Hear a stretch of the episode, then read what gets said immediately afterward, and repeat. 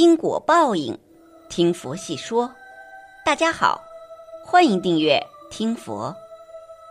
台湾网八月三日讯，八月二日，美国国会议长佩洛西窜访台湾地区。据台湾中时新闻网报道，台空军三日凌晨一时发布二日解放军军机动态，共有二十一架解放军军机进入台湾西南防空识别区，包括一架空警五百预警机。一架运八电侦机，一架运九通信对抗机，十架歼十六，八架歼十一等。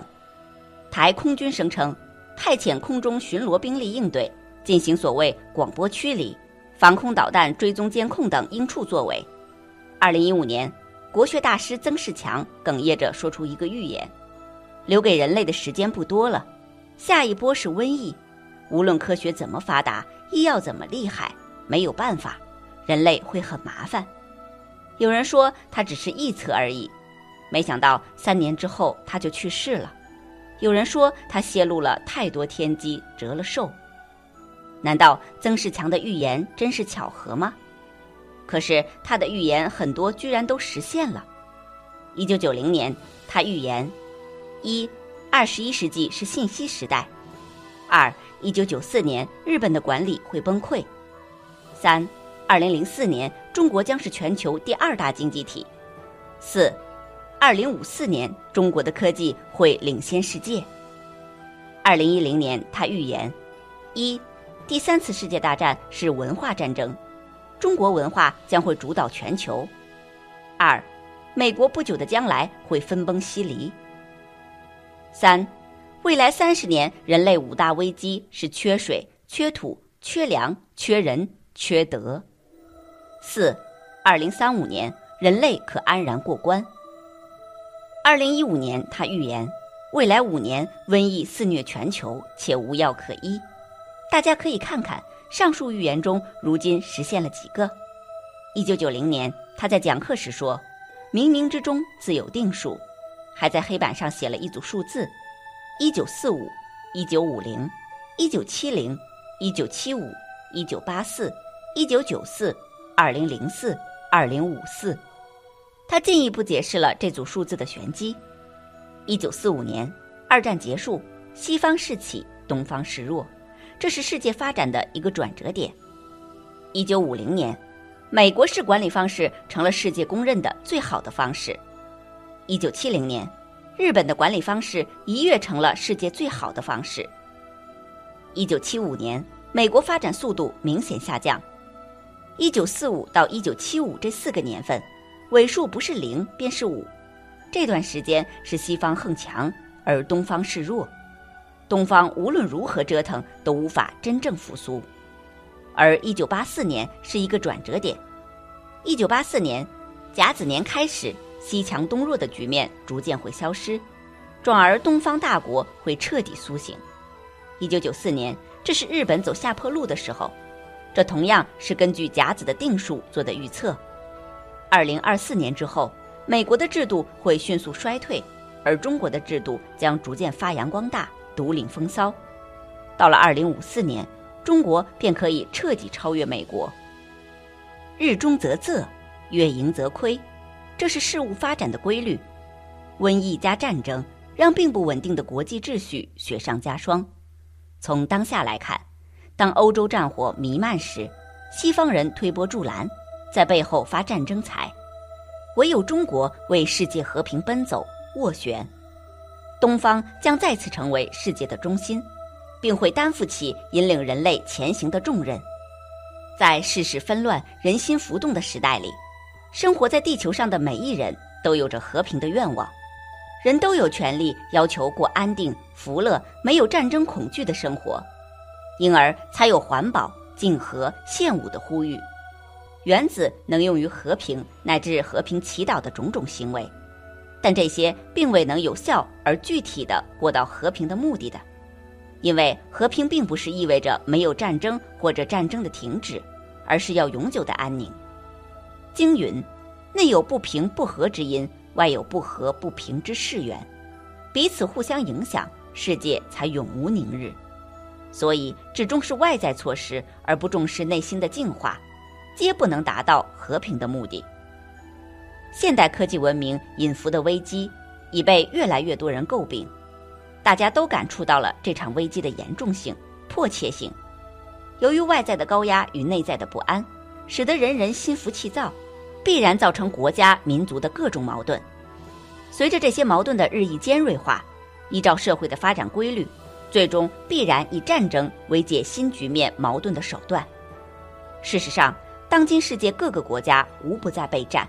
最顶尖科技人员投身于军事防卫，为制造超级的杀人武器、准备战争而殚思竭虑。人类自相残杀的技术革新已经远远超过了保护自己的技术。不难设想，第三次世界大战爆发，全人类将在第一次核攻击中同归于尽，几千年的文明成果将毁坏一旦。这不正是佛经中所预言的刀兵劫吗？人类一味向外持求。欲征服自然为我所用，结果破坏了人与自然的和谐关系，使自然界固有的节奏紊乱，受到了强大自然力量的报复。由于以私我为中心而向外逐物，以自己物欲之满足为宗旨，不知醒察物欲的虚妄和片面满足物欲的危害，结果心为物役，精神被污染扭曲，丧失了真正的自我和内心的安详、宁静之快乐。为了避免人类残酷暴行的一次次重现，人们不得不寻求针治人类弊病的途径，来化解、消除这些危机。古人说：“人不为己，天诛地灭。”今天的人们应该说：“人不为人，天诛地灭。”损人者必自损，害人者怕自害。如有某一地区的环境污染、经济恶化、政治混乱、社会风气败坏，每每立竿见影。全人类的生活安全很快就会受到影响，可见人类的危机感归根到底是人习的危机。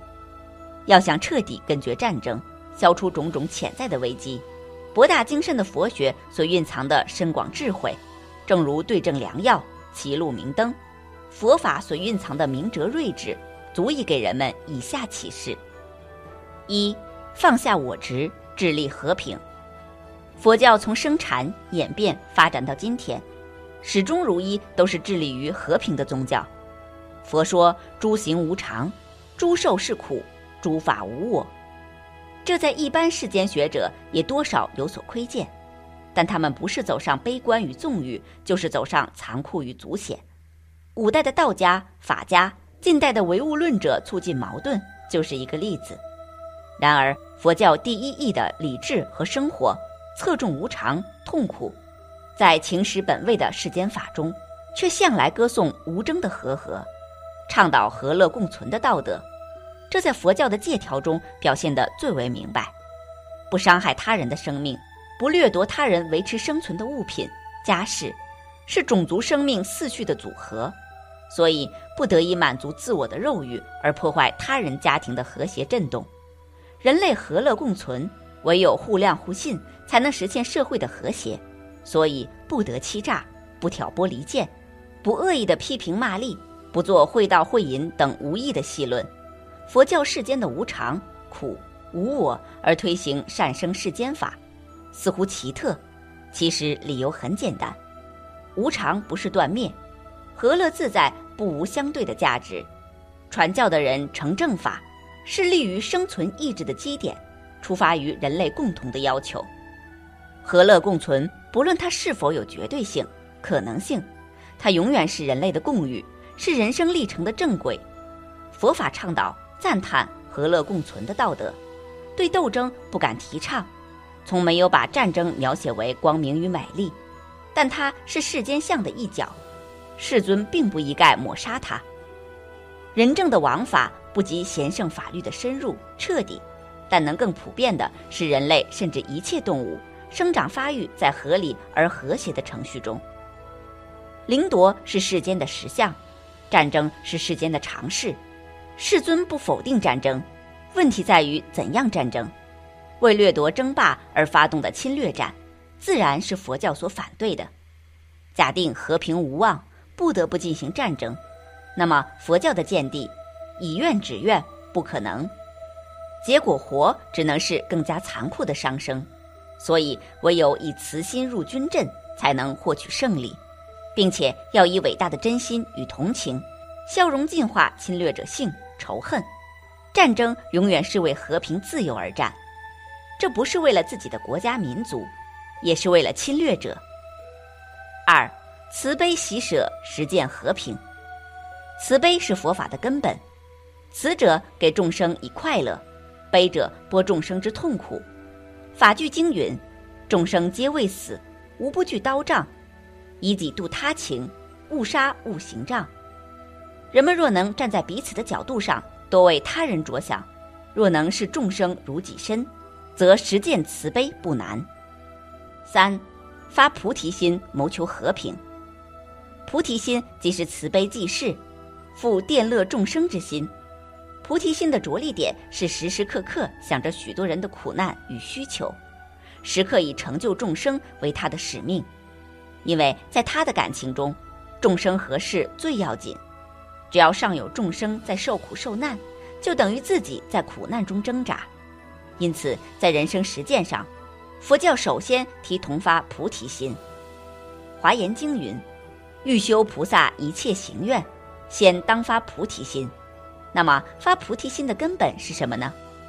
菩萨发心要以大悲为根本，不但对有情，而且还要对一切法，知恩报恩，切实躬行。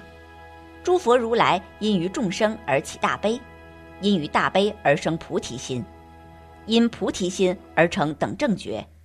人类众生中有相当数量的众生，却以牺牲别人的利益作为延续生命的手段。更可怕的是，一旦它成为群体意识而存在，那么世界就干戈纷扰，生灵涂炭，且罪恶亦互为因缘，恶性循环，轮回不息。所以，菩提心是成就菩萨的根本法，也是大乘佛教极力倡导的。也只有发菩提心，才能更好的谋求和平。四，以平等心进取和平。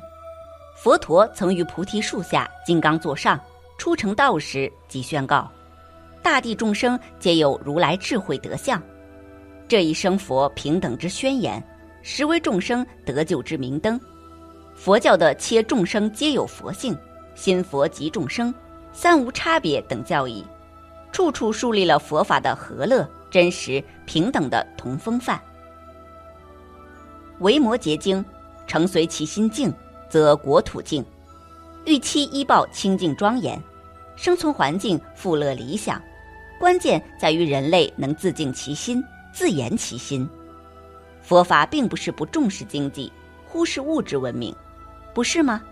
且看每一个佛世界皆具便利丰富的物质财富，以饶益众生，庄严国土。贫穷与落后并不是佛教。试问，贫穷落后的佛教何以度众生，又怎能维护和平呢？